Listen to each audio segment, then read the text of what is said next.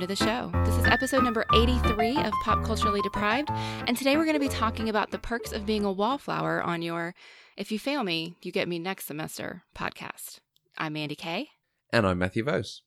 And this week, I am so excited to tell you that we are joined by extra special guest Julia Morizawa. Julia is a writer, actress, and producer. She had recurring roles on two Star Trek web series, Odyssey and Hidden Frontier, and is most Woo. recently and is most recently well known for her role as Dr. Joan Bright on the Bright Sessions podcast. Julia, thank you so much for coming to talk on the show, and I'm so glad you're here. I'm so glad I'm here too. Thank you for having me. I'm especially excited because I know when you initially reached out to me, you had asked me for a, a list of my favorite movies. Mm-hmm. And you had made a couple of suggestions based off that list. And then I looked at your long list of things that you were still needing to read or, and or watch. Mm-hmm. And I saw I saw the perks of being a wallflower on there, and I was like, uh, excuse me, excuse me, hello. yes, I, w- I would like to do that one. So I'm really excited. This is definitely one of the most like influential pieces of, of art or works in my life. So okay. I have a lot to say about it. Oh, that's fantastic. Do you want to go ahead and, and tell us kind of why it's so influential to you, like how you experienced this uh, earlier in your life? Yeah, so uh, I think I discovered the book boy, it must have been in high school for me. Um, not to age myself, but eh, too late.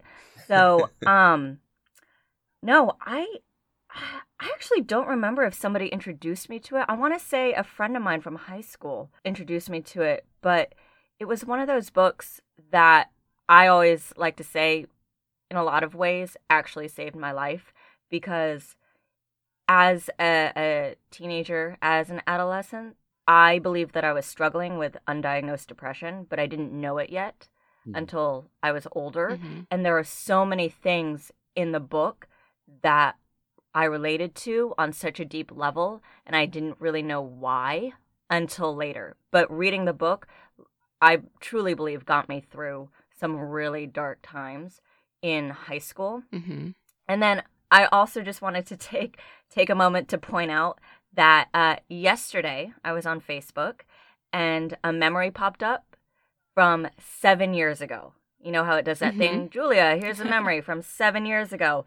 Okay, let me read to you what the memory, so something I had posted seven years ago, said. It said, I just learned that my favorite book, The Perks of Being a Wallflower, is finally becoming a movie. I remember writing a letter to the author, Stephen Chbosky, when I was in high school asking if it would ever become one. He wrote back and said he was working on the script. That was, well, a long time ago. so I really feel like that was yesterday right. when that, that memory popped up. So I feel like being here today is just one of those things where it's just meant to be. I'm very excited. Absolutely. When uh, you emailed me about that yesterday, and I was thinking that is like the most crazy piece of destiny ever. Mm-hmm. What a yeah. crazy random happenstance. Absolutely. It's kind of creep, kind of creepy, to be honest. no, it's not creepy. It's just, it's just intriguing or something. Yeah. I feel like it's a Facebook creepy algorithm to no i don't know you know that facebook is just like stalking everything that i'm doing on my computer so and on your phone if you have it on your phone. Yep. Yep. yeah. I'm just used to being stalked by Facebook by now, so it's fine. Mm-hmm. It's fine. So, Mandy, how come this is one you've never seen or read? Well, I didn't become aware of it as a book until after the movie came out. When the movie came out, I was really interested in it because it had Emma Watson in it. And I wanted to watch it, and then I just never did. Um, and I think this sounds really bad, but I, I usually am a person who will always want to read the book before I watch a movie. And in this case, I think because it was Emma Watson in the movie that I didn't want to do that. So once I realized that this was a thing, I was like, I'll read the book one day, maybe, but I really, really want to watch that movie. And then somehow I just never did. Like I I don't know why it just kind of stayed floating in the ether for me. It just did. Yeah, okay. I know that that's not as fun as most of my answers on this. I just didn't. I forgot. Yeah. like a, a, bumblebee that distracted me. Yeah, I'm sur- honestly I'm surprised I didn't know about the book. I mean, it came out when I was still in high school and I was a voracious reader in high school. So I I don't know why this didn't come across my radar radar until more recently. I can remember the film coming out and the big conversation being, "What is the tunnel song going to be?" And then doing this whole thing of Mm. what song they've chosen. And, oh, it's David Bowie, so it's this classic. But that's all I remember about the release of it at the time. All right. Yep. Uh, well, before we jump into the conversation proper, I'm going to give a little bit of the history of both the book and the movie. The Perks of Being a Wallflower is a coming of age epistolary novel by Stephen Chbosky. It was first published in 1999 by the MTV Books imprint of Pocket Books, a subsidiary of Simon and Schuster. Chbosky ultimately wrote the book after he experienced a breakup, when he tried to answer the question of why good people let themselves get treated so badly. He was still in college when he began writing the novel in the summer of 1996, and he completed the first draft in just over two months. Two drafts later, the final version was completed in the summer of 1998. Chbosky pulled on his own memories and experiences to write the book. Charlie is loosely based on the author, Sam was based on girls who confided in him, and Patrick was, quote, all the kids I knew who were gay and finding their way to their own identity. Stephen always knew he wanted it to be adapted into a film, and on September 8th, 2012, that film premiered at the Toronto International Film Festival. Production company Mr. Mudd developed the film, hiring Chbosky to both adapt the screenplay and direct it. John Hughes had originally gotten the rights from Chbosky, but he never finished writing the screenplay. The film stars Logan Lerman, Emma Watson, and Ezra Miller. And after the movie was announced, the book gained popularity and stayed in the New York Times top 10 list for more than 70 consecutive weeks. And if you haven't read it or you haven't seen the movie, I'm going to give you basically the brief blurb from the back of the book because I thought that worked better than anything else I could come up with. It follows observant wallflower Charlie as he charts a course through the strange world between adolescence and adulthood first dates, family drama, and new friends sex, drugs, and the Rocky Horror Picture Show, devastating loss, young love, and life on the fringes. Caught between trying to live his life and trying to run from it, Charlie must learn to navigate those wild and poignant roller coaster days known as growing up. So it's basically every coming of age novel ever. hmm Slightly more mature, I think. We'll It- get into it. yeah. Oh. Um, Julia, we do like to let everybody know how we watched it so that if it's available somewhere, folks can can go get it that way. So I'm guessing that with as um, much as you love this, you probably own both the book and the DVD. Yes. I actually might be on my second or third copy of the book because I have let people borrow it Okay. without it getting returned, which I don't mind. So I often Yeah, just perfect. rebuy Yep. it. Yep. Yeah, and I've often given copies of the book to people. And uh the the movie I actually owned on DVD and I've owned it for years. But this was my first time watching my DVD copy because I watched it in the theater when it first came out. And then I saw the DVD on sale one day and I bought it and I just put it on the shelf because I knew I wanted to own it, but um this was my first time watching it uh again. So my second what I should say is this was my second time watching the movie. Okay. uh, Matthew, what about you? Where is it available over in the UK? Uh, it was on Amazon Prime Video. I think it's just come off that and gone over to Sky Cinema because they've been doing a uh, LGBT sequence of films for Pride. Okay. So they've had sort of 20 or 30 films in a selection. Oh, that's great. Uh, and the book I found on eBay awesome. because I couldn't find it in a library or a shop here. So Hmm. Interesting. thank Inter- God for the internet. um, I actually borrowed the book from a coworker because she had been talking about it for a while, and I already had it in my possession uh, once we decided to do this because I had planned to read it at some point because she had been bugging me for so long. So I, she just let me hold on to it because she knew we were going to record about it. And then Th- this whole thing is just kismet, isn't it? it, it really is. um, and shockingly enough, I also own the DVD. I think I found it on like the five dollar sale chef uh, sale shelf at like Target, and I've had it ever since, and never watched it until Mm. this week because I am horribly, horribly pop culturally deprived. It was meant to be. It was just everything was just meant to be Yes, this week. it all That's fell all. into place this week. Mm-hmm. Absolutely. Um, okay, Mandy, what's uh, do you have any experience of Stephen Chbosky from before this? When I saw this question got left in the outline, I was surprised because my assumption was this was his debut novel. He hasn't done anything else. He's a novel writer. Like, why would I have experience of this guy?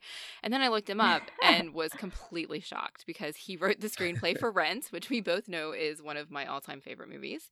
Yeah, Um, and we talked about it last year because you hadn't That- seen it. yeah, that was basically why I left it in. I was like, okay, there's a connection here. which is really funny because I know we would have mentioned it on the show, and I just completely forgot that that happened.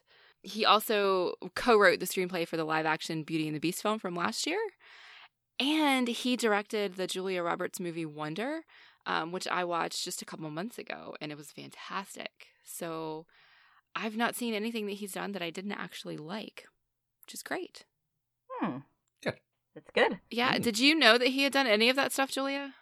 Only so reading your notes, I remembered that he had written the screenplay for Rent. I had kind of forgotten that, but I I actually love that because so top 3 things that literally saved my life uh, as an adolescent, The Perks of Being a Wallflower, Rent, the show because the movie was not out at that time. Right. Rent the show, and then uh, music by Radiohead. Okay. Literally my top three. Okay. So in some way, Stephen Chbosky is involved with two out of three, unless he has some kind of relationship with the band Radiohead that I am not aware of.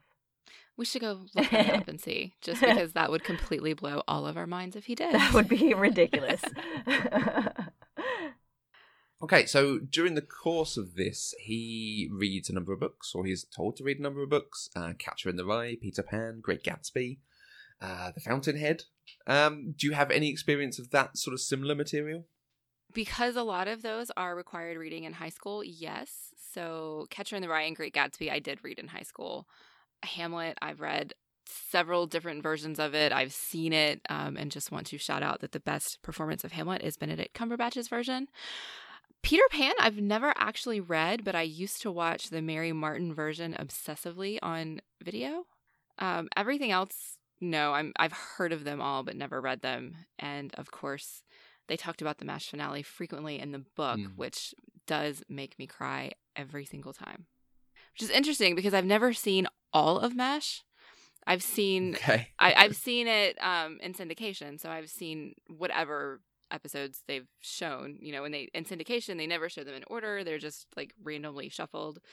Um, but I have seen the finale, and even though I haven't seen all of the other episodes, I know enough about the characters that it does make me cry like a baby every time. Okay. So you could emote and understand some of the stuff he was talking about in each of these. Yes. Good. Right.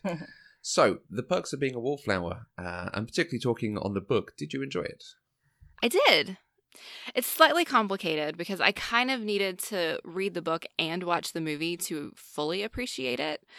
Um, my first impression of the book was this is a modern day Catcher in the Rye, which means it's really kind of pretentious and overly written a little bit.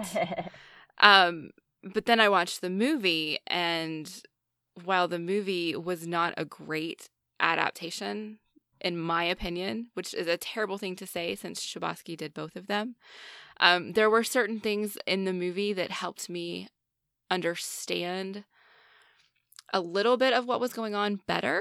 And and so I feel like smooshing bits and pieces of both of them together makes a better story than either of them alone. Like I I think the the um, the sum of the parts is greater than actually the two things individually. If that makes sense at all.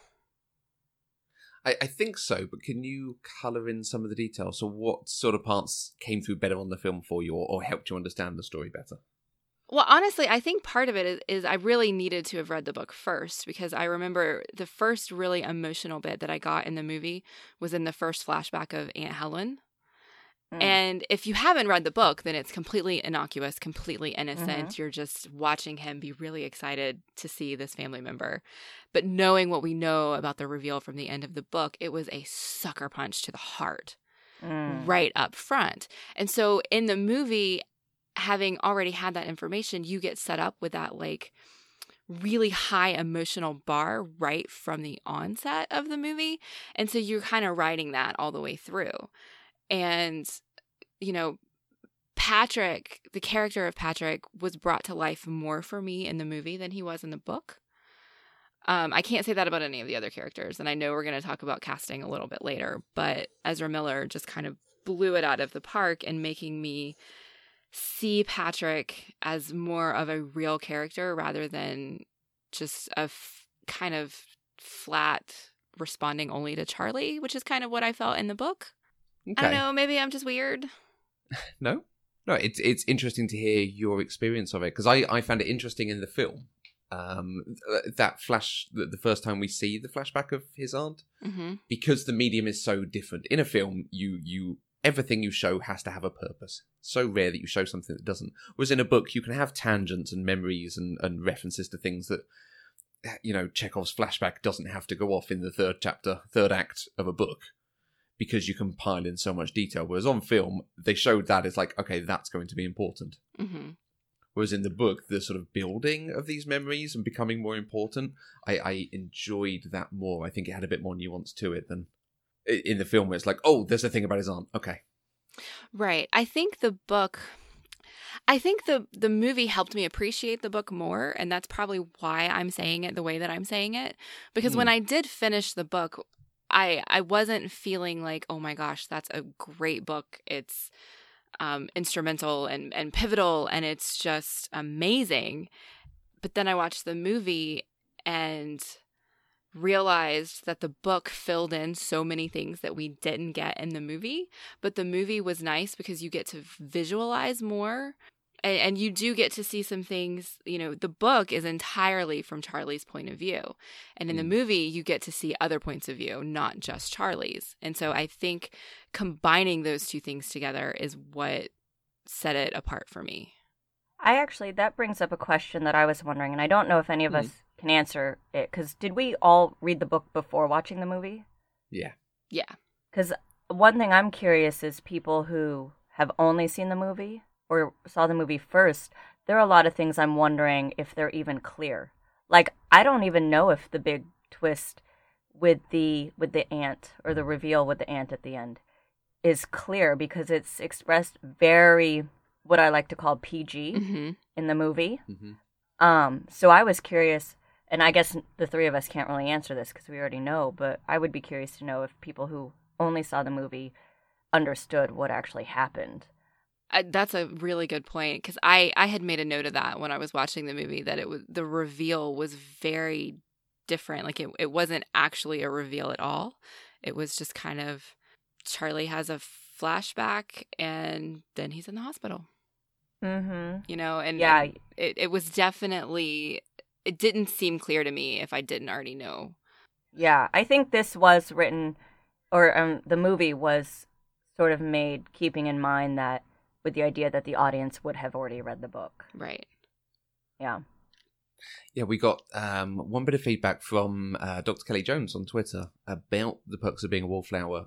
She said that she thought it was beautiful in its way, a dark, broken, haunting kind of beautiful, but it's too painful of a movie for me to watch more than once, and I barely got through it the first time, so I can't articulate any clear thoughts. Now, Mandy, at that point, I think you clarified that she's not read the book. Yes. So I think Mm. from that it comes through, but it is just uh, dark rather than. It, it is a stunning revelation in the book that it just suddenly all comes out, and you you the the way he describes it, he goes through that sort of pit of despair, and it all falls apart on him very very quickly. Because Mhm. we're seeing so much more in the film, we see his sister's reaction to it, and like you say, Mandy, we don't get any of that because we're all in his point of view. We don't know that people are really caring about him. We just see that he is sinking at that point. Right. Mm. Right. And I think it's interesting to point out in the book, too, the reveal actually is in the epilogue. Mm. Yeah, the book, the the whole chapter where he talks about, "Hey, I've been in the hospital for 2 months. This is what I learned about myself. This is what the psychiatrist helped me find out." That's technically the epilogue. Uh, the epilogue obviously is part of the book, but the chapter before the epilogue actually ends with him being like goodbye, like like we think maybe he's going to kill himself. and then it's like the epilogue Mhm. that Mm. where it's like no he didn't he's in the hospital and this is why he had the breakdown so i think that's that's sort of an interesting thing that i don't know if i really remembered that until i finished rereading it this week and being like oh wow yeah that whole reveal that's epilogue that's like two months later so it kind of gives it an interesting perspective on the structure of the book that way Yeah, I, I don't think I had noticed that. mm-hmm. Yeah, I think it's it's very rare to have such vital information in the in the epilogue in that way. But I think this comes back to the epistolary nature of it. That the fact that because we're reading his letters, in theory, you get that final letter uh-huh of, of him sort of having the moment with Sam and saying goodbye and realizing everything, and then nothing for a couple of months. Like it, it would almost be good if you had a few blank pages, and then you come to the epilogue. Like, wait, what's going on? What's going on? Okay, now I get to find out. Because you can imagine if this was real, if you had been receiving these letters from someone, you'd be like, wait, what's happening? Yeah. what's going on, dude? yeah should i call 911 Yeah, Where do you exactly. Who, yeah mm-hmm. But yeah, really interesting to deliver it in that way. hmm and and I- I think the therapy that both before that and then after that really stands out because as I was reading it, it had a slight sense of oh he realizes his trauma from his past and now he's okay. But actually, the fact that it is several months and the fact that it takes him time to get back to in inverted commas normalcy, you know, some sort of even keel. Mm-hmm. It really comes across that it's not just he realizes what the problem was and is okay. It takes a very long time. He really does struggle through it, and they want to keep an eye on him because they know how serious it all is hmm it, it treats it with the respect it should do. Um, and I'd imagine, Julia, that's one of the things that sort of uh, was good for you to see. It wasn't just, oh, you realize something and you're fine and you're now okay. And go out into Oh, society. yeah. that was a point that you brought up. I don't know if we're there yet, but since we're ta- talking about it, yeah, no, the thing you had kind of mentioned, like it seemed like that whole weird, like the forced happy ending, hopeful ending, hmm and for me, and I see, I see what you're talking about with the movie because you lose that time, but it's actually the book for me is really kind of ends really depressing Mm. with hope. There is hope because he didn't kill himself. That's Right. why there's hope. But it's actually quite depressing because he's he's barely starting his path toward healing and recovery. Because him learning about his past and why he is the way he is is how the book ends. So he doesn't get to start living in the solution in the course of the book. We hope that if there were more, that he would start healing and living in the solution. But also in the book, I can't. I, I know I just watched the movie, but I also watched all the deleted scenes. Mm. Okay. So I can't remember. Definitely one of the deleted scenes, the alternate opening of the movie is Charlie in the hospital having a breakdown. So in the book, he's um like catatonic for 2 weeks. Mm. He's not responding to anyone. He has a full mental breakdown. Right. He doesn't talk. He can't see anyone, or he can't respond to anyone. And it, there's a deleted scene on the bonus features, which was the alternate opening of the movie, in which it's kind of like Charlie is the camera. So you see like his mom and his sister looking at him and talking to him with, you know, with very sort of a scared, sad looks of Hmm. like, "Are you okay? Are you warm enough? Is, is everything okay?" And I I think they cut that completely from the movie, so you don't realize that he yeah he's he was catatonic for two weeks and he's been in lockdown in a mental institution for two months. So you do miss that sort of oh yeah no things things were really bad before he has the reunion with Sam and they go through the tunnel one last time. Right. Yeah. I think um kind of what what prompted me to to start thinking about those sorts of things is I mean because the book ends the, the end of his final letter in the epilogue where he's told his friend that what had happened and what he realized. Um, he does end it by talking about how tomorrow he's going to start his sophomore year of high school. and Mm. He's not afraid of going anymore, that he's not going to write any more letters because he's going to be too busy participating. And I just, I feel like that sounds really, really good, Mm. but he's essentially starting his sophomore year of high school the exact same way he started the book, his freshman year of high school. He doesn't know anybody. all of the people that he loved and he was friends with throughout the book, they all left and went to college. So he doesn't actually have any friends anymore. And we already know that he is prone to depression we know that he's prone to be very introverted, to be a wallflower, so to speak. And so I'm wondering what's really different about how the book ends and how it begins. You know, mental illness doesn't magically go away. Just like you're talking about, he's he's had a very serious and severe breakdown. And and so I'm not sure and, and maybe this is just me being overly pessimistic, but I am not sure that this is really a happy ending that this is really something he's going to move forward with that that he's different than he was before? I i see what you're saying there and um there are parts of that that i agree with and that i disagree with. I think one he definitely is different. Even if and i actually kind of love stories that do this um when they come full circle and when people kind of end up exactly where they were in the beginning of the story. I love little little things like that. But ultimately the journey that he went on the last year, it's impossible for him to not be a different person. Right. And I think one of the things, so that little bit at the end of the book where he's like hopeful that you talked about, mm-hmm. like, oh, sophomore year, I'm going to participate. To me, that's kind of like what I like to call the pink cloud. So he's had this terrible nervous breakdown. He gets out of the hospital. There's this thing, you know, this moment called the pink cloud where you're like, I'm going to turn my life around. Okay, you know, I went through that terrible thing and now life is good. And as someone who does have experience with depression, I can tell you I've experienced that pink cloud feeling. Mm-hmm. And yes, the depression will not go away and ultimately you're going to crash again. But if you can remember that pink cloud feeling of healing, that's kind of what can help you get through it the next time. And I think the way that I saw the ending in the book, at least, is not that I'm healed, everything's cool. It was literally him getting out of a mental institution and being on that pink cloud. Right. And he's probably going to crash again.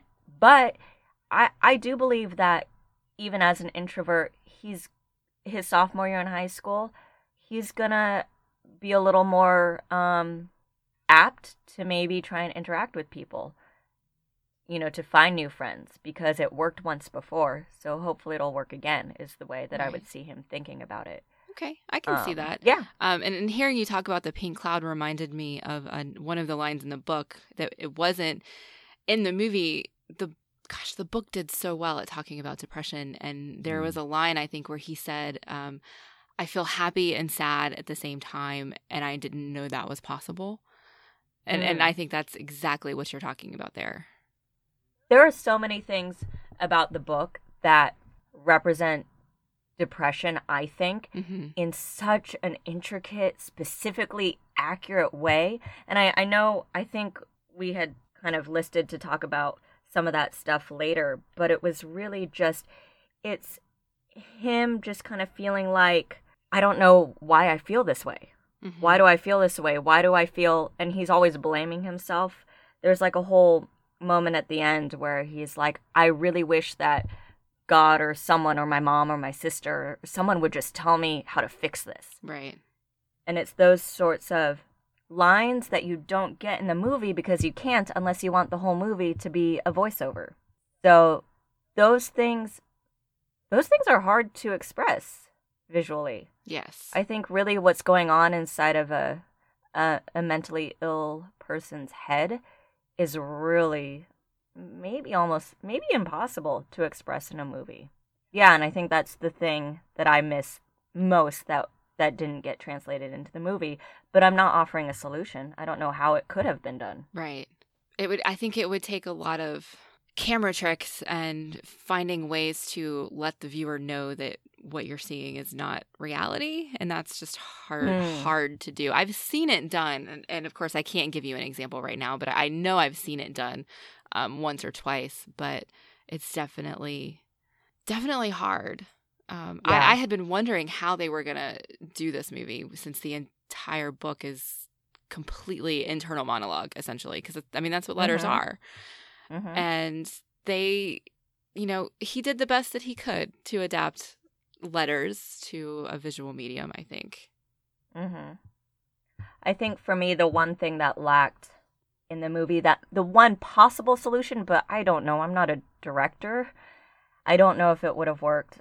But one of the things that Charlie talks a lot about in the book is how much he's uncontrollably crying and he doesn't know why. Hmm. And honestly, in the movie, I think we see Charlie cry once at the breakdown, hmm at the at the big breakdown, and that's something that's very true to depression, where you can just be having a normal day, talking with a friend, and have sort of a moment with them and realize the ultimate sadness of the world and just start crying. And he does it a lot in the book, and it's very endearing and very sort of sadly honest. And we never see that in the movie. I that would have been a lot to ask of the actor, but I think I think the role would have required it was just that sort of ultimate sadness that I personally did not feel with a lot of the movie. Although that feedback that you got that you read, I mean other people obviously feel it. Mhm. So it's there. It's just me personally. The movie doesn't make me cry. You know, the movie doesn't make me feel heavy or anything or different afterwards, but the book does. I think it did for me just because I had just come off of reading the book. And so in my brain I could put them two together and mm-hmm. experience experience the same event kind of coming from two different directions. And so it did feel heavy for me. But I was I was listening to you talk about how you there it didn't seem to be showing Charlie's sadness. And I, I think what Chbosky did was he had to go in a different direction because unless he wanted Logan crying all of the time while he was trying to portray Charlie, he had to find a different way to kind of show us that he was existing in this state of depression. And I'm Mm. honestly not sure that I picked up on it while I was watching it, at least not consciously. But um, I've been thinking about it while I was listening to you talk. And one of the things that I liked about Logan's casting is the facial expressions that he had in the movie. He Hmm. was so wide eyed and so innocent and so. I don't want to say happy, but he always had this like weird smile on his face the whole time. And that never changed. And so we, we were kind of watching him, I think, be very flat emotionally from maybe almost numb. Like he's observing and he's kind of trying to experience things the way that he thinks he's supposed to be. And that's why you get Mm. him looking almost happy, but nobody looks like that Mhm. all the time, ever. But he did in this movie. And so I'm wondering if that was an adaptive choice to try and show that something wasn't quite right because he couldn't do it the same way he did in the book. Um, I I get that. That could be a possibility, and I think um, one of the things that we missed, actually, I think it was in the movie, but it didn't have the same impact. Uh, you know how the teacher Bill invites Charlie to to dinner or Mhm. to his house. Hmm. Um, in that moment, in the book, Bill expresses how special Charlie is Mm-hmm. and he says it to me he says it in a way i mean the way he's taken this kid under the wing under his wing to me i think bill probably saw that off the bat that something wasn't quite right with charlie you know um and exactly what you described where it's like it looks like this kid is trying to behave in the way that society has told him to behave and it's not working and i can see that it's not working and i think that could be maybe what what um they were going for in the movie and sort of that sort of just I'm just going through the motions. This is what kids in high school do, right? Mm-hmm. And you see that you see that a bit in the movie. There's a lot in the book where he make he said he makes responses to things that just makes everybody else crack up because they're like so brutally honest and weird. Nobody talks like that. Who is this kid? And we love him. Mm-hmm. Yeah. So I think we are starting to kind of spiral into this conversation of what's different between the movie and the book and is that a good thing or a bad thing. So um let's let's just pick up with that conversation because I think it's inevitable that we're going to do that anyway when we're talking about Yeah. two different adaptations of of the same material. And for someone to have such a strong reaction as you do, I think you probably have a lot of opinions about what was missing and what was different. And I think starting with Bill, that we were just talking about. Oh, right. The relationship that Bill and Charlie had in the book and the relationship that Charlie had with Mr. Anderson in the movie were just Mm. completely different. Like the character did not seem to be the same to me. I mean, number one, he didn't give that familiarity to Charlie in the movie that he did in the book. And so right off the bat, you kind of get a distance from him. Even though it was very clear that he was he cared for Charlie and he wanted better things for Charlie, he never kind of got on that friend level that he did in the book. He didn't invite Charlie to his house Mhm. in the movie. Um, and I, I can't recall if he had the conversation where he called him special. I think he might have, At the end, I think maybe. but I think I missed it because I was just like, what, this is it? He's not, why, why is this not the same? it's kind of where my brain was. Um, and I think that did, it had far less impact in the movie than it did in the book to me. I think yes. I'm guessing they just didn't have time. okay. Maybe. For, for me, that's the the one thing that's left out that I actually appreciated because it, it felt slightly sinister in the book. Yes, he was helping him Mm. and, and could see that he was a very capable child, but there was just something about no, this is becoming a little improper. I because I felt there was going to be some revelation or something. I was worried that might be it. So I, th- I think taking that out and just going, yes, he appreciates how good Charlie is, but isn't taking it to anywhere that is a bit unusual. Okay. interesting. Okay, I've that's a that's a really interesting point because I never got I've never felt that vibe off of Bill, but I could see how your mind would go there, Mhm. especially especially with the way the book does go. Yeah, because it makes all the references to you know, Sam's been abused and these people have had issues and the way the the thing about generations and people treating each other badly. Um, it's like, yeah. oh, this could go really strange. So, oh. but that's pretty much the only thing. Like there is a lot left out. That talk, talking about the demonstration of sadness. That's always tied into the quieter moments, and I think the problem with the adaptation is it's doing a lot of the big set pieces, the parties, the dances, the sharing of presents. But actually, it's the times when he's shopping for presents or he's doing just Mm. sitting with someone that he starts crying or feeling that, and it is that uh, the the long running thing about how presents are important for him and finding the right present for someone is such a thing, clearly tied to his emotions in his past. And because we lose Mhm. that, we lose some of the import about his feelings of guilt, his feelings of whether it should have happened, what he wanted from his aunt, and, and his caring for her or not caring for her. And it's a real shame that's gone because it's such a, a great through line all the way through about finding the present for his dad, finding all the different Secret Santa presents, and, and the presents for everyone. I think they make one mention that he shouldn't have bought for everyone, yeah. but other than that, it's it's just gone effectively in the film, which is a shame.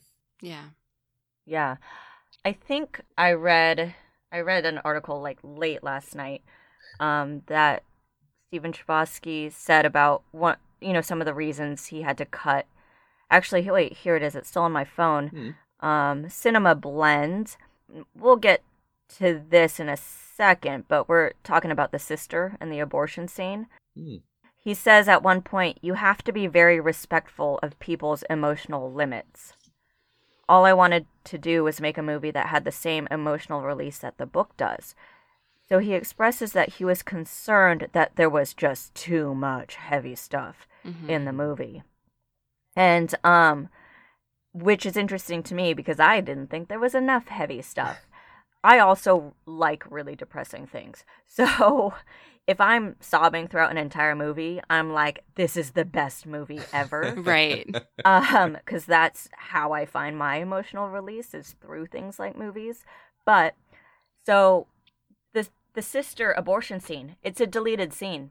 And I didn't know this until like a couple nights ago. I watched the DVD. So even the deleted scene or scenes actually I don't think were um done uh thoroughly enough to have the same emotional impact in as in the book. They did shoot where the sister who also I realized in the movie her name is Candace. In the book, she has no name, right? I think I think we got her. I think it was Candace, but Did I we? think it was only in there like once. like once okay um so we see her like at school looking depressed and kind of Charlie trying to talk to her, and she's like, just leave me alone. And then him following her and assuming she tells him what happened. We don't, there's no like dialogue. I think she just starts crying and he comforts her. And then we see them in the clinic, right? And then he goes to the car and he waits for her to come out.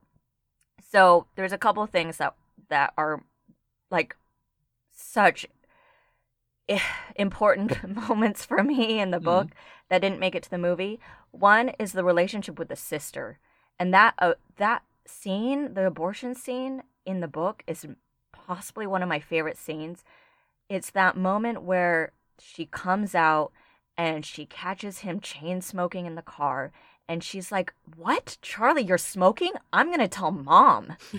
and he's like, No, you're not. She's like, What? What do you mean? No, I'm not. He's like, Are you kidding me? No, you're not. And he just starts cracking up. And then they both start cracking up because they realize what this this secret that they now have, this ridiculous scenario that they're in. And yeah, neither of them are going to tell their parents what they are both doing. Mm-hmm. But the reason it was so impactful for me in the book is because in the book, they don't get along. The sister is very mean mm-hmm. to Charlie. She doesn't like him. She's kind of a bitch to him. And um, another thing that was lost is one of the reasons she's so mean to him is because Charlie is the one who told Bill that her boyfriend hit her, which then led to the parents forcing her to break up with him. Mm-hmm. So she's got a lot of resentment toward Charlie. And then in that moment, they have this bond, this just sibling bond where it's like, okay, maybe we don't really get along, but we have this secret that's a really heavy secret that we'll take probably to the grave for one another. And it's just this beautiful bond that we don't get to see. We never really see Charlie have a relationship with someone where it's really bad in the beginning and then it turns really good. And I think the sister was the the prime uh, situation where that could have happened and it didn't. Yeah, I, I definitely felt all of that missing in the movie, but the movie did something the book didn't do that I liked. And, and I'm not sure it's an adequate substitute, um, but they did show that there was a bond when Charlie calls her randomly yes. out of the blue and she instantly knows something's wrong and she mm. instantly tells somebody call 911 and send them to my house um, yeah. because that that moment i feel like was the most impactful in the movie that's the moment mm. where i mm. actually saw depth of emotion and a, a, relationship of two people who really do care for each other and i yeah. i appreciated that being included in the movie and, and so we did at least get one scene that showed the two of them as having a bond, even though it wasn't earned. I guess it was. Yeah, yeah, it, yeah. it was taken for granted that because they're siblings, they should have it, and that is not the way they expressed it in the book. Yeah, I did like that moment as well. The phone call. Um, I did actually want to. Uh, something that you said reminded me of one of the comments I got on Facebook. You had said that the movie kind of didn't put in all of those impactful punches that the book did. And um, uh, someone, Maggie Farrow, she said that she's going to come in and be the negative Nancy because everybody always, you know, just screams about this book. And she said, I read it several years ago and really didn't care for it. How does this one high school kid go through every traumatic event possible in the span of a single year? And not only that, but these are all pretty serious issues that are almost thrown into the story flippantly, not really gone into with much depth as if he had a checklist of holy shit moments. It was all a bit melodramatic for me. I'd say I wasn't the target audience, but plenty adults I know love this book. Maybe if I read it in high school, I would have gotten more out of it. Or maybe if I didn't have a cold, dead heart, uh, I agree that um, reading in high school is a specific is a specific thing. Too. Yeah, I, I think that so. could be true. Um, it, it it is a lot happening to a single person, but I think experiencing that level of depression as a 15 year old is going to feel like that, regardless of whether it actually is like that or not. It's going to feel like you are experiencing every single possible bad thing that can happen to a person. And I mm-hmm. think that was expressed very well in the book.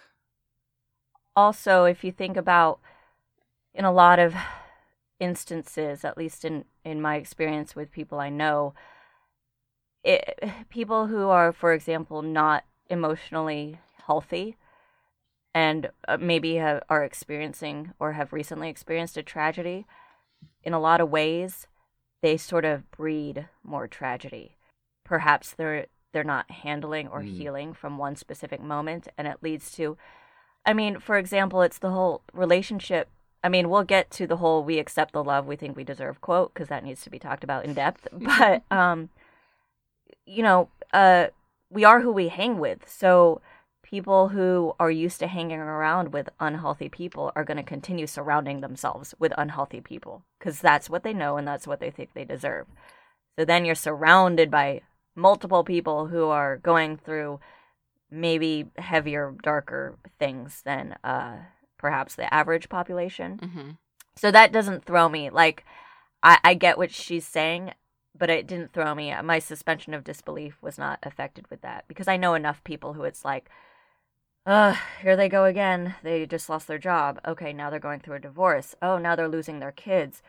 Oh, now they're drinking too much. Oh, now they're depressed. Like, it just, it's a cycle, it's a Mm. spiral. hmm Yeah, I think there's um, kind of two reactions. Exactly that same thing that it's all building on the first event, which it does open with the thing that his friend has uh, killed himself, and that's sort of because he's not sure how to deal with that. But it is all about him being a wallflower. So some of the events aren't even his, but he's seeing Sam's abuse from the past and things that have affected his family, but that's meaning a lot to him because he's trying to deal with his own mental turmoil and the issues he's going through but I think it also comes across well. And this is one of the ways it reminded me so much of Catcher in the Rye, in that this is a very nice upper middle class, affluent Mm. area of white people. No one seems to have a job. Everyone has a car. Everyone has money. Mhm. Um, so they are creating this melodrama because they feel their life has to have drama and has to have excitement or things going on. But actually, it's actually it's okay. Things can be all right, guys. But but everything is cranked up to eleven because there was nothing else to to do in their life but overthink everything. And and Yeah. Catcher in the Rye has a lot of the very same thing. This guy is doing very well in a very nice neighborhood, so he goes around and starts inventing things in his head. hmm Right. And I think that's such a key example of sort of a mental health issue or depression specifically is that it, that's the that's the thing is like life could be great Mm. like from an out from a perspe- outside perspective you have everything you need you have the job you have the family you have the career and then and that's something that charlie expressed i think so well in the book is like i feel like shit and i don't know why Mm. somebody please fix me um and that's one of the things that's hard hard to understand about depression um if you haven't experienced it is like that's the most frustrating thing is I know my life is good. Why do I want to kill myself right now? Mm. It's baffling and frustrating, you know. hmm So I think what you said exactly. Yeah. That's that's that's the thing. Is it there's no, you know, it, the outside things don't really don't really matter. They could be good or bad. You're still going to feel feel like this in a lot of ways. And I- and I think uh, Maggie's point, I, I can completely see where she's coming from. It does seem like a lot. Um, it, it depends on your own experiences and the people you've known and seen. Yeah. I, so, so I didn't read this in high school. I read this a few weeks ago on honeymoon. So, com- Oh. com- completely the wrong experience for it. it. You know, on a nice sunbed by a beach, by a pool, but it gripped me, and I, I must have spent eight hours just getting through it. Just could not put it down and read it and read it and read it, and then the next day, like I needed to talk to someone, so just gave it to my wife, like go away and read this, and then come back and talk to me. Wow. Yeah, I I finished reading it the other day and and then I watched the movie the next night and as soon as I was done, I you know, I can't really talk about this stuff online because that's going to spoil our conversation. You know, I can't tell people if I liked it or not. And I I did tweet that I needed to talk to somebody or at the very least I needed to hear how other people felt about it because I just didn't have anybody to talk to. so, I've been looking forward to this conversation for a little while. Good. Good. Yeah. I like hearing that. um, I do want to just quickly point out the, the two other things. Okay, and it I feel a little guilty, um, kind of critiquing the movie because I do know that Stephen Chbosky wrote and directed it, so it's it was done the way he wanted to. Hopefully, for the most part, you know.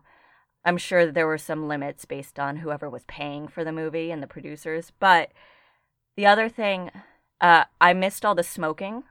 This mm-hmm. was set in 1991 and 92. Smoking was not taboo. Mm. And I think that that was a huge external symbol of how Charlie was kind of going down the rabbit hole. And I could relate to that because I started smoking in high school as well. So there was that. And then the poem can we talk about the poem slash suicide note for a second that didn't make it mm. into the movie? It was a deleted scene, and I didn't realize oh. that. Yep, there's a deleted scene of him reading it, but again, him reading it, it just doesn't have the effect because what are you going to do? You you you show him reading it and you show the people sitting around him have a reaction. As opposed to for me personally, I'm reading that poem in the book, I'm imagining the person who wrote the poem you know, growing up and putting things on the fridge and then becoming an adolescent and realizing that life isn't as good and then killing himself, you know? So that has a, a huge effect. But that poem, I used to read just that poem over and over again uh, as a teenager to kind of get through tough times because I related to it so much. Yeah, I wanted to know what your guys' thoughts on that poem was. It was heavy, mm. for hmm. sure. And I, I definitely agree it was missing from the movie because it was like the smoking, it was another um, symptom of of his kind of falling in love with this poem that's kind of expressing the feelings that he's having that he doesn't understand mm. and he's mm. trying to share it with the people that he cares about and say hey this is a thing that i found and i don't really understand it maybe you'll understand it for me and we don't get any of that and i mm-hmm. think that definitely does change some of the dynamics of how we see Charlie in the book versus how we see him in the movie. But again, it's one of those things like really how would you have right. done it in the movie? Right. It's it's just one of those things there are things that are meant for different mediums. Um the thing not just the poem itself, but also in the book, there's a moment I think where they're at a party and I want to say Charlie hears um Sam and Craig having sex. Yes. And um, he says, "I think I'm. I think I finally understand the ending of that poem." You know, mm-hmm. you miss that. That is really kind of the impact that you get a few chapters later. You're thrown with the. Your this poem is thrown at you, and you're like, "Oh, that's heavy." And then a couple, I don't know how far later in the book, all of a sudden Charlie's like, "Oh, I get it," and you're like, "Oh, oh, that's real heavy." Mm-hmm. So yeah, well, let's actually talk about Charlie and Sam for a minute. Yeah. Um, the Charlie and Sam that we got in the book are not the same Charlie and Sam that we got in the movie.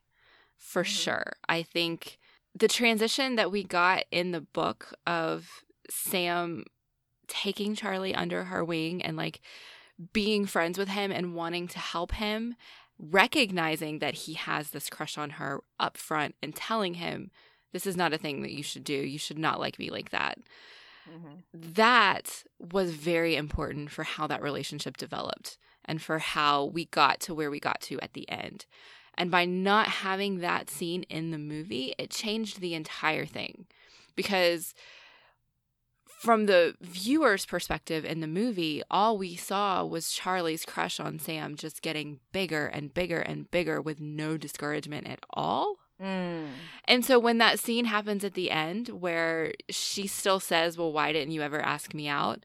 One, it doesn't make sense. And it, I, I don't know, it just, it changes that whole dynamic because you feel like instead of having her be this platonic friend who genuinely just wants to help him, you get her being up on this pedestal the entire mm. time with Charlie never being discouraged and never understanding that she's not somebody he should think about like that. And it also changes the whole scene with um, him and Mary Elizabeth.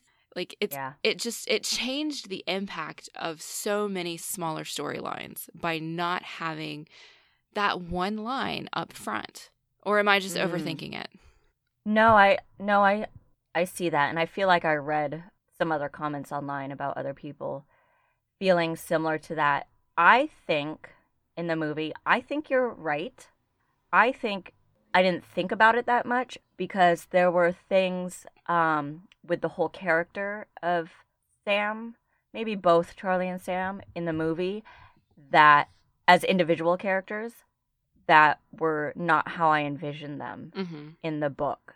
So already, like I was thrown. So already, just I don't know if we want to go into casting right now, but again, obviously, Stephen Chbosky got the cast that he wanted. He was so happy for this. You can see him. There's like a featurette of him talking about how his cast is perfect. So in that sense, because he says so, the cast is perfect. For Mhm. me, I I think both Charlie and Sam for me were miscast, and by miscast I just mean they weren't how I envisioned those characters at reading the book. And the big thing for Sam, as much as I love Emma Watson and I think she did a fantastic job with the role, to me she just wasn't right because in my head as a fan of the book, to me Sam was was an f up. I don't know if I can Mhm. swear. She was messed up. She was, you know, she had the history of being a slut. She was she's a drug they're all drug addicts, alcoholics. She's edgy. She's a rebel. She's Mhm. a punk. hmm Mhm. She's dark. She's not, you know, Emma Watson is cute and put together and smart and classy to me. Mhm. Also, it doesn't help that she's Hermione. So right. and British. And that's another thing is like, you know, she did a great job, but the the accent was in and out.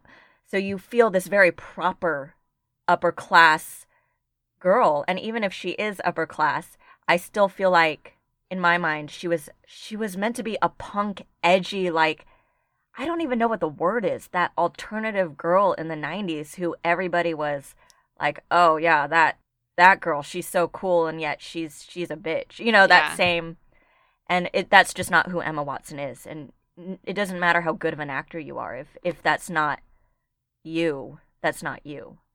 Yeah. So, Uh, my immediate thought was that the casting for Mary Elizabeth and Sam was backwards Yes. oh, yeah. yes. because um, I pictured Mary Elizabeth throughout the whole thing. Even though I know she did the punk rocky and, and she did all of that stuff, I pictured her as very wholesome and very. I hate to say uptight, but that's kind of the impression I got reading about her. Yeah. and yeah. and so I I honestly I pictured her as like blonde and it's like kind of more like how Alice was in the movie. But I did picture Sam as having more of that punk look, and that's exactly what they gave Mm. Mary Elizabeth with Mae Whitman doing that casting.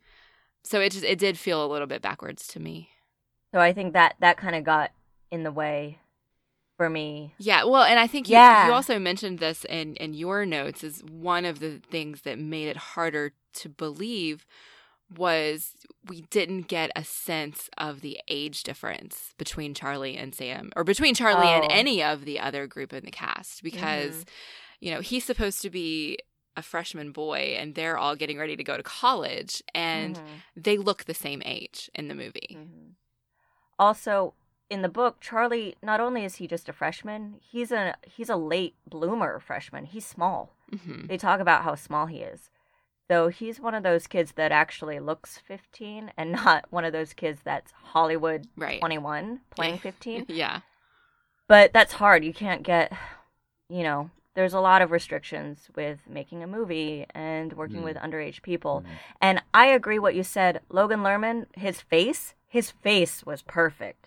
Yeah. His body too built, and here's the thing that threw me the most: his voice was too low. If you just close your eyes and listen to his voice, he sounds like a 30-year-old man. And okay. That's what threw me.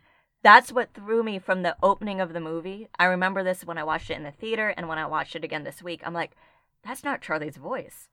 okay. He's just hitting puberty. He's a late bloomer. yeah. He can't have this deep manly voice. So that that threw me. And I just want to, you know, reiterate everybody did a fantastic job. It's just not how I pictured people. Oh, but I do have to admit when I first saw the movie in the theaters, I did have sort of a bias because and I have to admit I couldn't find the article again. I didn't look very hard. but when when the movie came out in theaters, whatever, six, seven years ago, when I was reading about it, I read an interview with Logan Lerman on how he was preparing for the role. And he expressed something along the lines of, and I can't, you can't quote me on this because I couldn't find the article, but I remember him saying something about watching sad movies and eating alone in a restaurant. And as a person who has struggled with depression throughout my life, I was like, what? It, I took it personally. I'm like, that's what you think depression is? Mm-hmm. That's how you get got into the the role? Mm. And I still think he did a fantastic job, but I was I, I had that bias going in and I was like, well this this actor doesn't understand depression, so he's not gonna get this. Right. So Yeah. that kind of also ruined it for me when I first went in watching it. Yeah. Yeah, it's not that he's sad. He is troubled. There are things going on there. And, Mhm. and it, you made me think something I wanted to ask you. So, uh, when we got back, I lent the book to my mum as soon as possible because I knew this was one that she'd like as well. Mhm. She utterly throughout read Charlie as being autistic, which Mm, I mhm. I wondered about in the beginning, and then I wasn't sure. But her experience as a head and children that she's known over the years, she's like, no, there is so much in here that is pointing to that, and, and things like the the way he follows rules so precisely, the way he describes doing math. Mhm. Do, do you both read it that way? Do you have any considerations on whether he's autistic or not? I didn't want to say that because I don't know if it's true, Mm. but since we've brought it up, yes, but only not when I read this as a teenager because as a teenager, I had to be honest, I don't think I had ever heard of autism or Mm. or the spectrum. Right. So, as an adult reading this again this past week, that moment that we talked about where Bill says, You're special, I think that's what he means. I think that's why Bill saw Charlie and immediately took him under his wing because I think that he saw that maybe Charlie was on the spectrum and he needed that that extra help. But it's never it's never said in the book. I've never No. seen a reference Yeah. um that that is actually the case. I, I did wonder in that scene specifically if, if if that was what was being alluded to, but there I mean, it's definitely not explicit in the book at all. Yeah. And it's not in the movie version at Mm, all. No. Mm-mm. Okay. I just wondered that. Although there was a moment, I think was it you, Mandy, that made a comment about the scene in the movie where um Charlie's at the dance and he just kind of randomly approaches Sam and Patrick.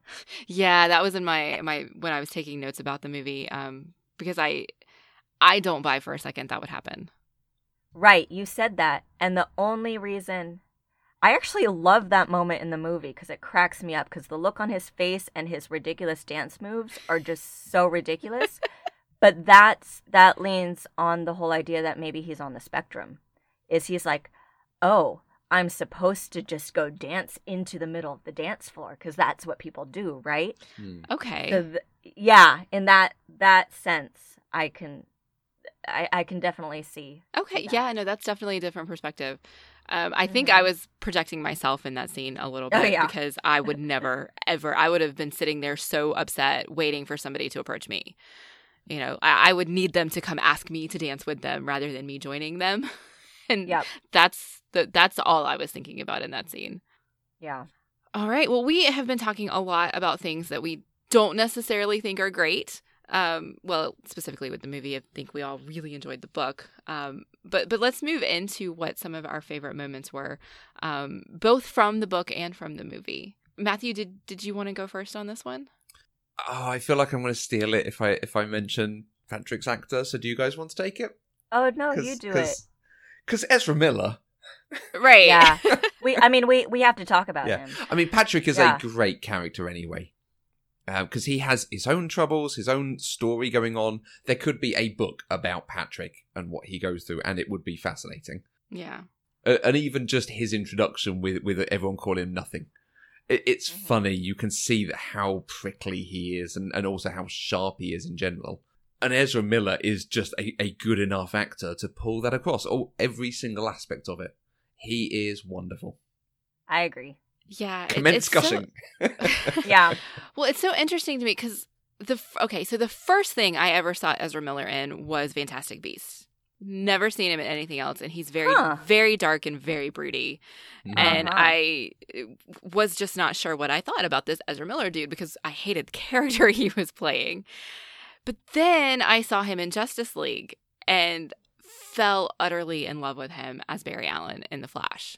And so then I saw this, which again is a third completely different genre of film, completely different character, completely different personality that he's portraying. And he just nailed it. He nailed all three. And so, like, kind of ruminating on that, I'm just thinking Ezra Miller is like one of the greatest actors of all time. He can pull off anything He's fantastic. and just not having like realized that especially when the only thing you've ever seen him do is fantastic beasts you know that character is very broody very robotic almost and and so to see that contrasted with patrick and the exuberance and the flamboyancy that he has as patrick just it's amazing I think the first thing I ever saw Ezra Miller in was. Uh, I am 90% sure the movie was called City Island. It was a little indie comedy. I want to say he ha- couldn't have been. I almost want to say he was like 12 in that, but he was probably older, maybe 15. He plays this um, kid in this dysfunctional New York family who has a fetish for overweight women. And so he goes online, you know, interacting with women like cam girls who are overweight. It's like a, this ridiculous comedy, but he he steals the movie. And then, if you haven't seen it, we need to talk about Kevin. Yeah. So that's what he came to this off the back of. So if we're talking Yeah, I mean- difficult roles, mm, Yeah, I'll just warn you, it's a tough movie, and you you won't want to watch it again. It's probably one of the hardest movies I've ever watched. But he again just just nail just nails it. It's it's pretty intense. Okay Yeah.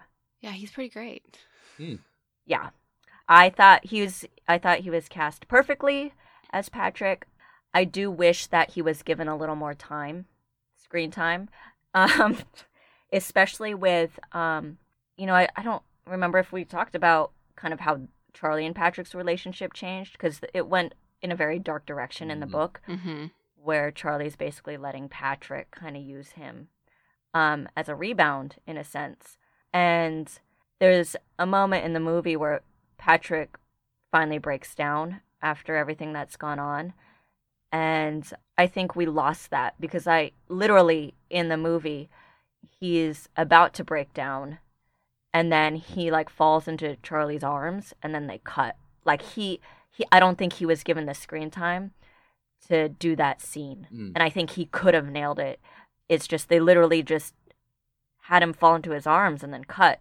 You know, and uh, I was like, I want to see Ezra Miller fucking lose his shit right now because I know he can. And I know it would be beautiful, but yeah but I, I'm wondering if he just wasn't given the opportunity. Yeah, I think time had a lot to do with some of the the cuts that we Yeah. felt in the movie, just because you could not do this book line for line in two hours. Mm-mm. I mean, because it it spans so much time, like a year, almost a year and a half, I think, when you count the the summer Mhm. following his his freshman Mhm. year. So time, we just need time. Yep. It just needed to be a series on Netflix, a limited series, like one season. Yeah, absolutely. That's isn't that what everyone's doing these days? It does seem to be so. it would work. It would absolutely work. Oh, it Um, would absolutely work. But I, I just love Patrick's story. It's so. Uh, it, it's evocative the way it comes through because he's such a larger than life character. I love the uh, the juxtaposition between the way Brad deals with his feelings towards Patrick and then the way Patrick deals with them after they break up or are forced to break up. Just Mhm. that that that's what they both go to to Mm. deal with their discomfort and the societal pressures, and it's so well done. I'd love to. I'd love more time for that in the book or another book or Yeah. You guys are making me want to go reread the book. So, where I am. what about you guys? Favorite things? Well, I had three lines, um, or I guess more than lines, but but three quotes from the book that really, really stood out to me, Mm. um, and that I related to super well. One of them was Charlie went to see a movie. I don't even remember what movie it was. I think it was the subtitled movie with Mary Elizabeth, maybe. Mhm. And he said the movie itself was very interesting, but I didn't think it was very good because I didn't really feel different when it was over. Hmm. And when I read that line, all I could think of was, wow, Charlie has incredible insight for a 15 year old. Because I didn't like realize that that's a thing until probably until we started talking about movies and podcasts, like recognizing that the mark of a good movie is that there's change. Mm. And so for him to be able to articulate that as a 15 year old, it just really stood out to me. And I, I liked it. And it also made me think, wow, I've never been able to articulate that as clearly as Charlie just did right then. Mhm. Um, later, he also said, It's strange because sometimes I read a book and I think I am the people in the book. And Mhm. I have experienced that so many times in my whole entire life that but but I've again it's it's something I've never seen articulated so clearly. Stephen Chbosky is pretty great with words. Mhm.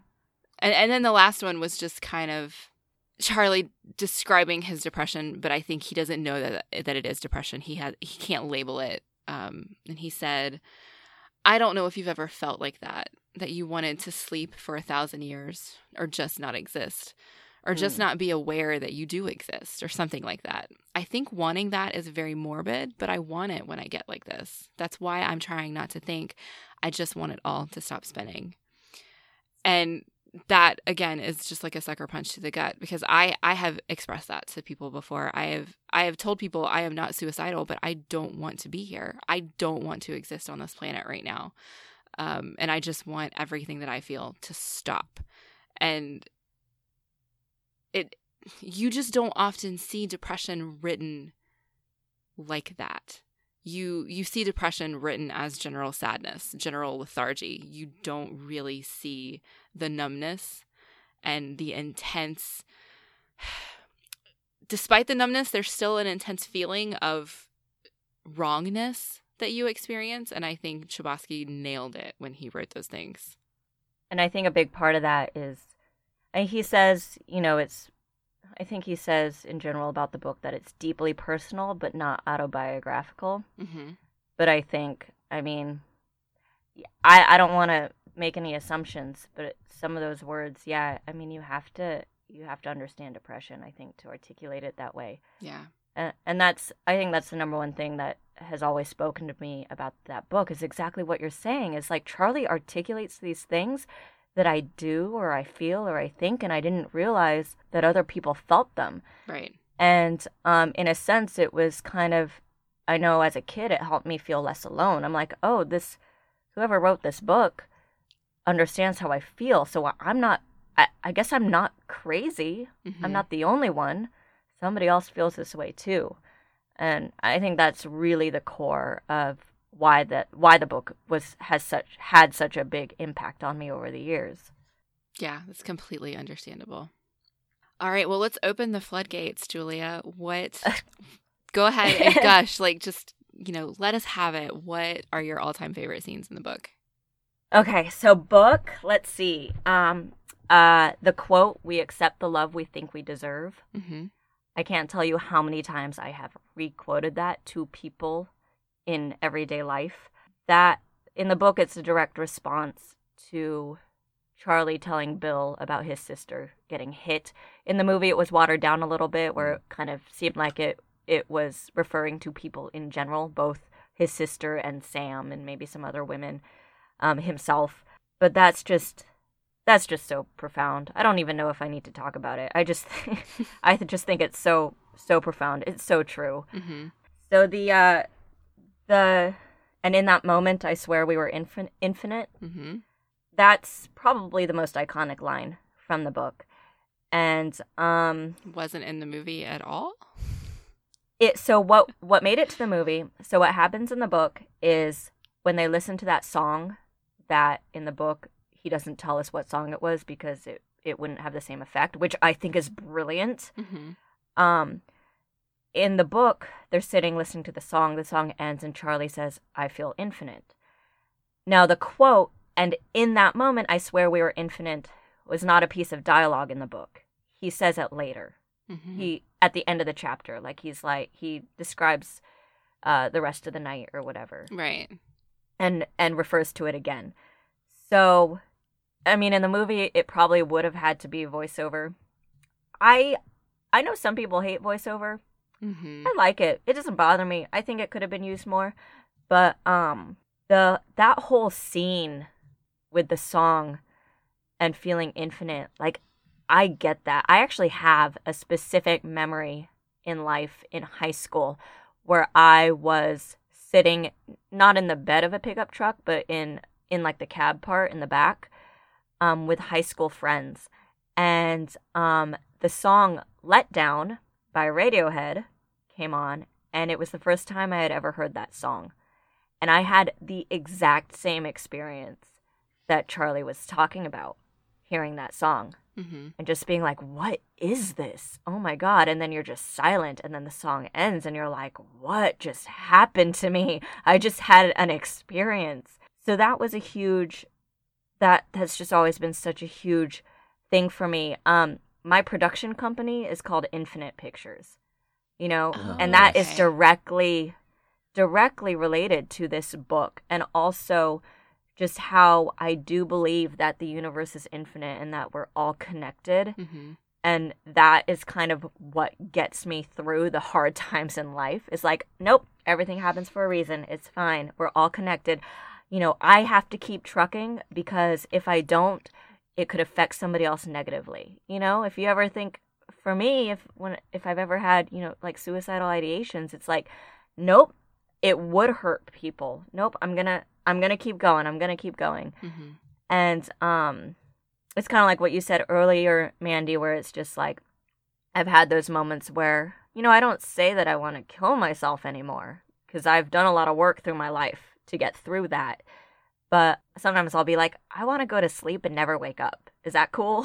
Right. is everyone cool with that? yeah.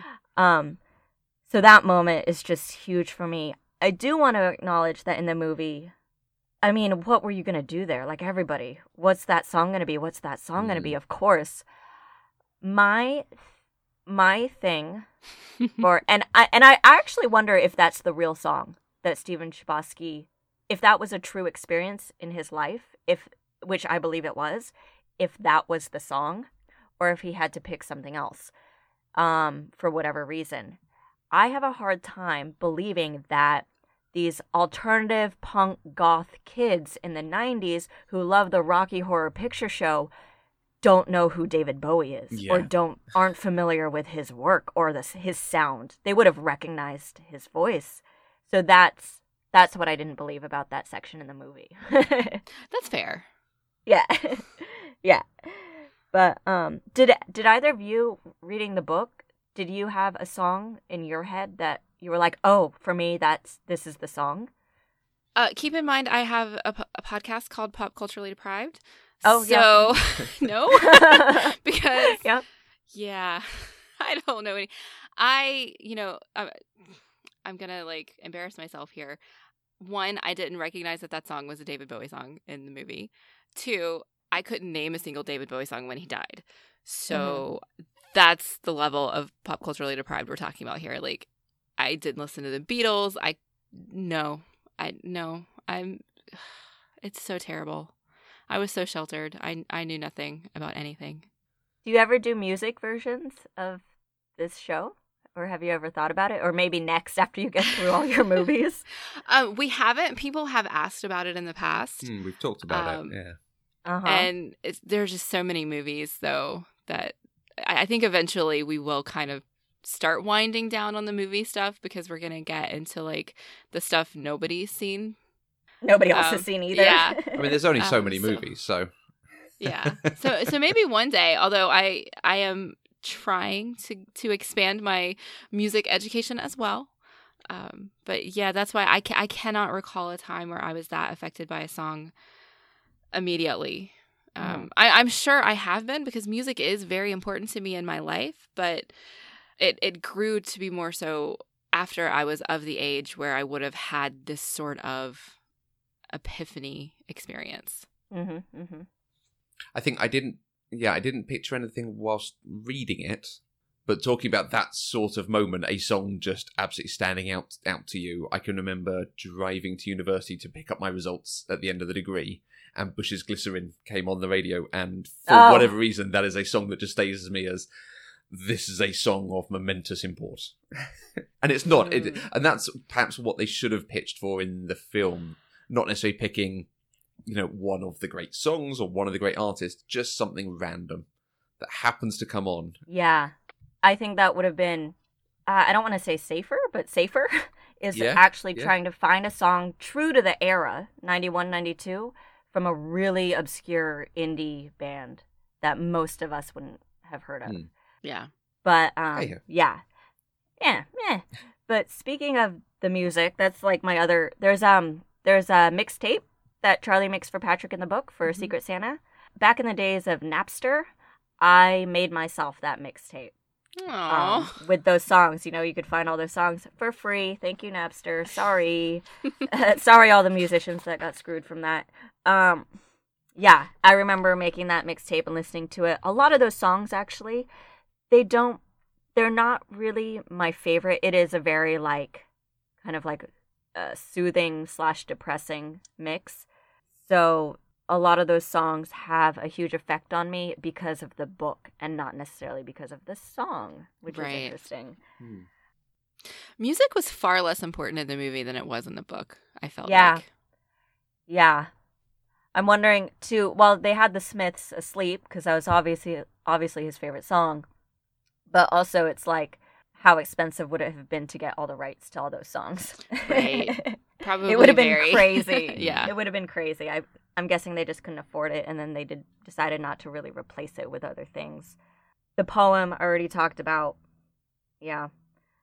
Uh, and you know what's interesting about that poem though is reading the book this time around, I was like, oh really? That was the poem?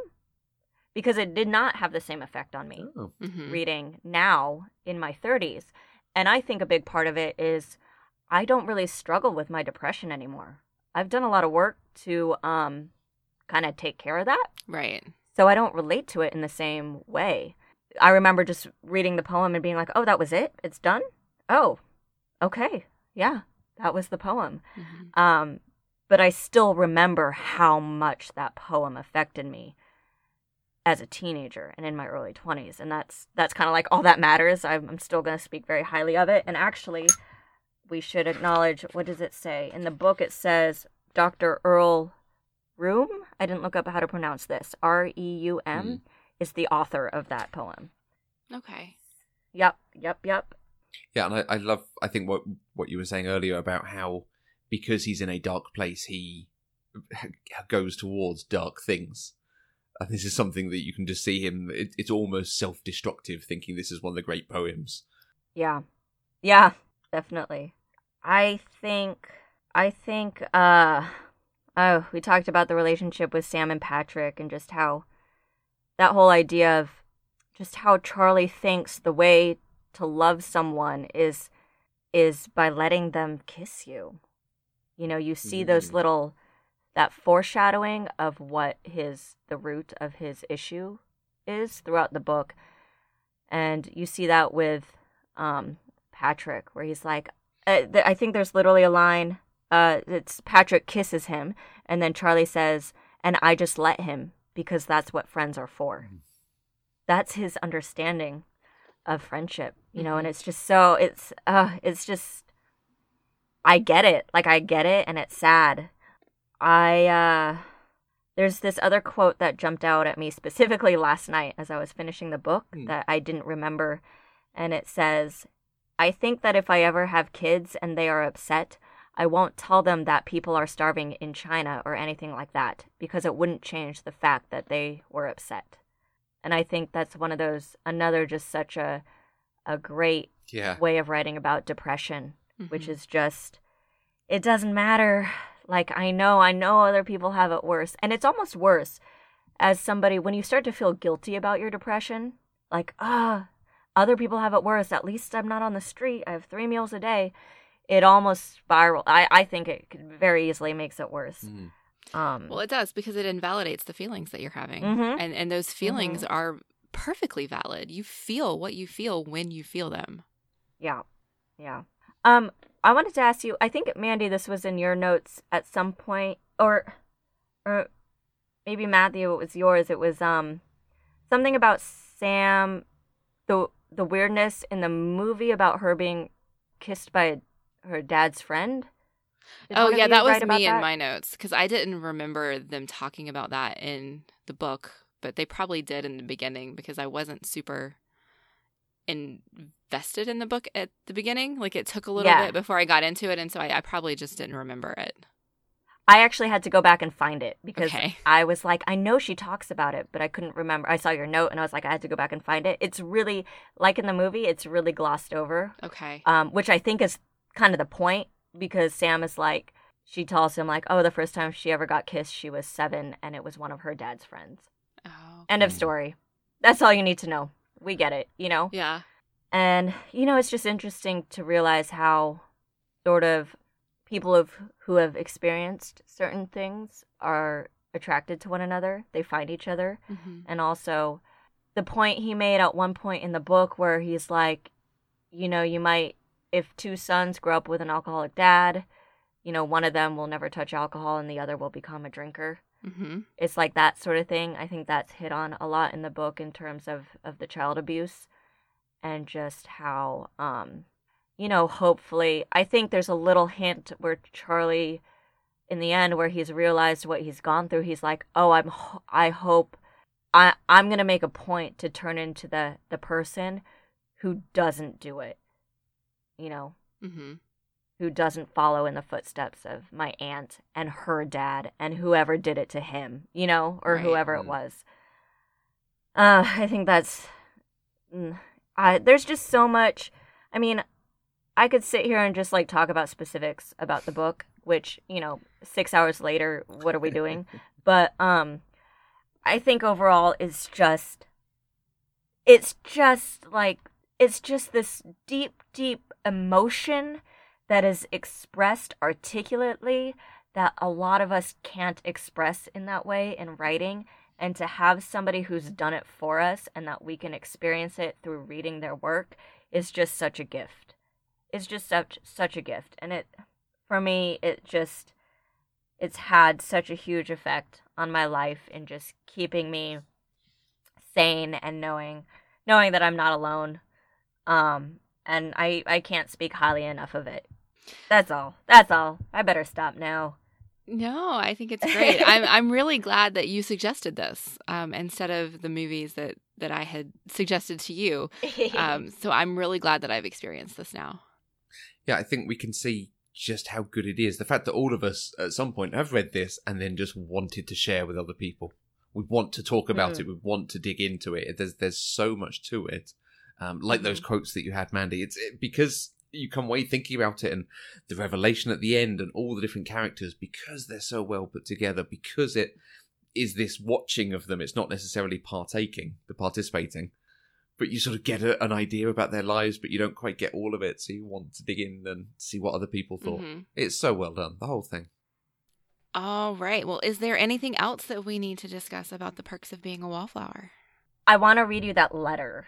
Tell me when it's. No, I do absolutely. that now? Absolutely. Okay, so a little backstory. Did I say it already on the recording? But a little backstory. So this book affected me so much that when I was a teenager, I wrote a letter to the author Stephen Chbosky, and I specifically asked him because I was also just getting into like the idea of screenwriting at that time, and I specifically asked him if I could have his permission to adapt his book into a screenplay. So imagine this like 16-year-old girl writing a letter to this author and being like, "Hey, would you, is it okay if I adapt your book?" um, so he wrote me back, and I actually keep this letter framed on my desk because when I'm working, sometimes I look at it to inspire me. So I'm just gonna read it right now. So it's January 28th, 2003. Dear Julia, I have to apologize for how long it has taken me to write back to you. Truth be told, I do not live at 220 Grant Avenue in Pittsburgh, so it took a lot longer for your letter to find me. On top of that, I have been extremely engrossed in writing over the past year. But I didn't want too much time to slip by without thanking you for your kind words about the perks of being a wallflower. It really does mean a lot to me that you loved the book so much. In terms of a screenplay based on the book, I am indeed planning to write one later this year. I would have gotten to it sooner, but sometimes I need a little distance to see something so personal to me in a different way. If I'm happy with the script, I'll direct the movie. If I'm not happy with it, I guess it'll remain a book forever. All I know is that I won't sell it to Hollywood because it would kill me if they turned my book into a typical teen movie. I hope this letter finds you well, Julia. Thanks again for writing, and best of luck to you with your own screenplay writing. Considering how lovely you seem in your letter, I think your movies would be very special. um, actually, I didn't, I didn't realize how, how much that moved me. That's the part that I read to myself Yeah. when I need to. Sincerely, Stephen Chbosky. And um, I just want to point out that it looks like this letter was written on a typewriter. Oh, um, yeah, and it, just reading the letter, you can just hear Charlie and him. You just know it's it's just him. Yeah. So as I keep that on my desk, what a good guy. I know. Huh. Yeah, I would absolutely keep that framed on my desk if if that were me as well. So Yeah. I, I think it's I think it's wonderful that he took the time to write you back specifically. Yeah. And it's not a form letter, it's very specific to you. And that is amazing. Yeah, and that was fortunately. I, I I'm guessing he maybe doesn't have the time to do that anymore. Maybe he still does. You know, that was Yeah. 2003, so the book was quite famous, I think, already, but it wasn't a movie yet, so Mhm. it Yeah. had a smaller audience. Yeah. Well, that's wonderful. Well, if you would like to join the conversation, you can use the hashtag PC Deprived on Twitter. You can find us on Twitter, Facebook, and Instagram at Eloquent Gushing, or you can also email us at podcast at eloquentgushing.com. And you can find each of us on Twitter. I'm at Mandy K. And I'm at Matthew Vose. Julia, I want to say thank you so much for coming on, and particularly thank you for being so open and prepared to share with us. Um, I always say that the, the best episodes, the ones that we really enjoy, are where people come and talk about what something means to them and, and seeing just how much this means to you. It's been wonderful. So thank you so much for joining us. Thank you so much for having me. Um, where are people able to find you and your work? Um, in general, everywhere, I'm at Julia Morizawa. Right now, I'm specifically, actually, when this episode comes out, I think I'll be at the tail end of a crowdfunding campaign for a project that I'm producing along with Briggon Snow, who plays Caleb in the Bright Sessions. Hmm. Uh, the project is called Pure, and you can find it at www.journeytotheannex.com. So check it out when you can. We'll use all the support we can get. Oh, yeah, I'm super excited about this. We will make Yeah. sure we link to it in the show notes as well, so everyone can go and Oh, find it thank there. you. Yeah, good, good luck with it, and again, thank you. It's been a wonderful show. Thank you. Thank you so much. Uh, Pop Culture Deprived is 100% funded by listeners like you through our Patreon page. Anything you give gives access to exclusive content like outtakes, behind the scenes uh, information, and early access to some episodes. And it helps to support the network and develop new shows. To find out more, visit patreon.com slash eloquentgushing. And don't forget to visit our homepage to subscribe to the weekly newsletter and keep up to date with the latest news and announcements. The link is eloquentgushing.com. We'll be back next week with another episode of Pop Culturally Deprived where we'll talk about Much Ado About Nothing with Kim from the Service Desk podcast. Until next time, I'm Mandy Kay. And we didn't talk about anything heavy or light. We were just there together. And that was enough.